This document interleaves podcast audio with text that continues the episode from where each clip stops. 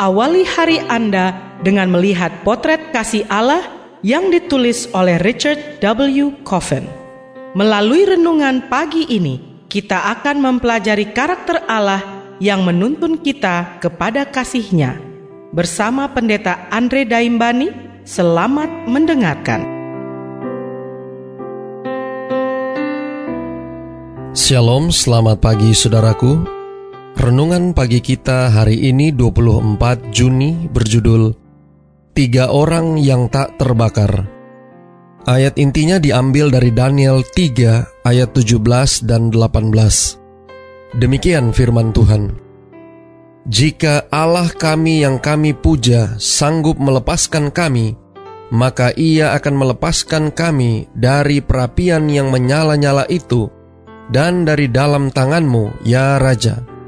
Tetapi seandainya tidak, hendaklah tuanku mengetahui ya Raja, bahwa kami tidak akan memuja dewa tuanku dan tidak akan menyembah patung emas yang tuanku dirikan itu.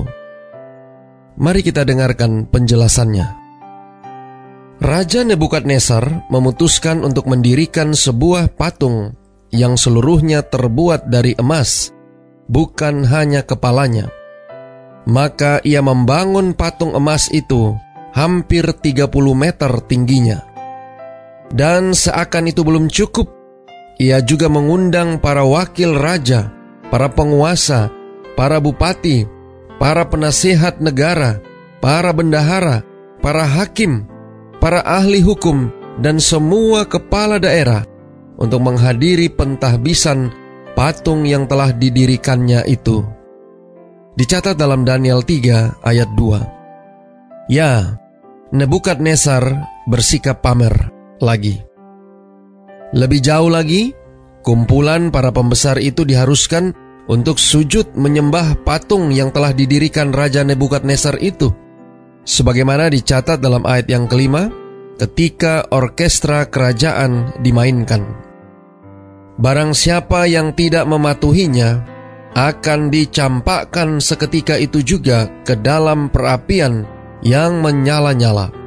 Dicatat dalam ayat yang ketujuh, lebih tepatnya ke dalam tempat pembakaran batu bata yang berbentuk seperti sarang lebah.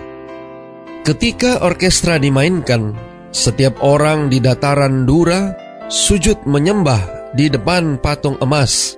Semua Ya, kecuali Sadrak, Mesak, dan Abednego. Daniel, untuk alasan tertentu, tidak disebutkan di sini. Segera saja, beberapa orang Kasdi menuduh orang Yahudi, dicatat dalam ayat yang ke-8. Kata Ibrani yang diterjemahkan menuduh secara harafiah berarti memakan cabikan-cabikan mereka. Nebukadnezar dengan murka meminta pertanggungjawaban tiga orang Yahudi yang membangkang itu dan memberi mereka kesempatan kedua yang ditolak pula. Sadrak, Mesak, dan Abednego bersedia menerima hukuman karena mereka tidak mau berkompromi. Sebelum beberapa orang yang sangat kuat dari tentaranya yang dicatat dalam ayat 20 menjebloskan tiga orang hebat itu ke pembakaran batu bata, Nebukadnezar memerintahkan ditambahkannya sekam dan minyak sehingga apinya menjadi tujuh kali lebih panas. Para orang yang sangat kuat itu dengan patuh mendorong ketiga orang Yahudi itu ke dalam tungku. Ketika raja melihat ke dalam api yang berkobar-kobar, hatinya tercekat melihat bukan tiga, melainkan empat orang yang berada di dalam tungku tersebut. Dan sosok yang keempat nampak seperti anak dewa, dicatat dalam ayat yang ke-25, yang dikenali olehnya sebagai malaikat, dicatat dalam ayat yang ke-28. Meskipun api tersebut tetap berdesis seperti semula, namun tidak mampu membakar baju mereka sekalipun kecuali tali yang mengikat mereka dan para orang yang sangat kuat yang mendorong mereka ke dalam tungku. Saudara-saudara yang kekasih di dalam Tuhan, meskipun ini merupakan sebuah mujizat yang luar biasa, Ketiga orang Yahudi itu pun mengakui bahwa Allah tidak selalu menyelamatkan umatnya yang setia dengan cara yang luar biasa. Kemartiran adalah peraturan. Pembebasan merupakan pengecualian.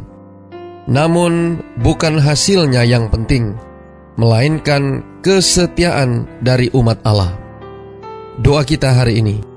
Bapa, terima kasih Melalui renungan pagi ini, kami boleh belajar tentang satu hal yang penting, bagaimana kami boleh berlaku setia apa pun yang kami hadapi dalam kehidupan kami.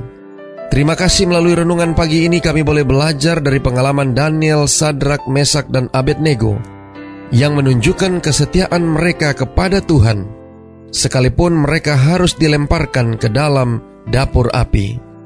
Tolong kami hari ini Bapak, Biarlah dengan pertolongan kuasa roh kudusmu, kami boleh belajar untuk tetap setia apa pun konsekuensi yang kami hadapi. Terima kasih Bapa. Inilah doa dan permohonan kami kepadamu. Semoga Tuhan senantiasa memberkati kita sekalian sepanjang hari ini saat kita melakukan aktivitas kita masing-masing.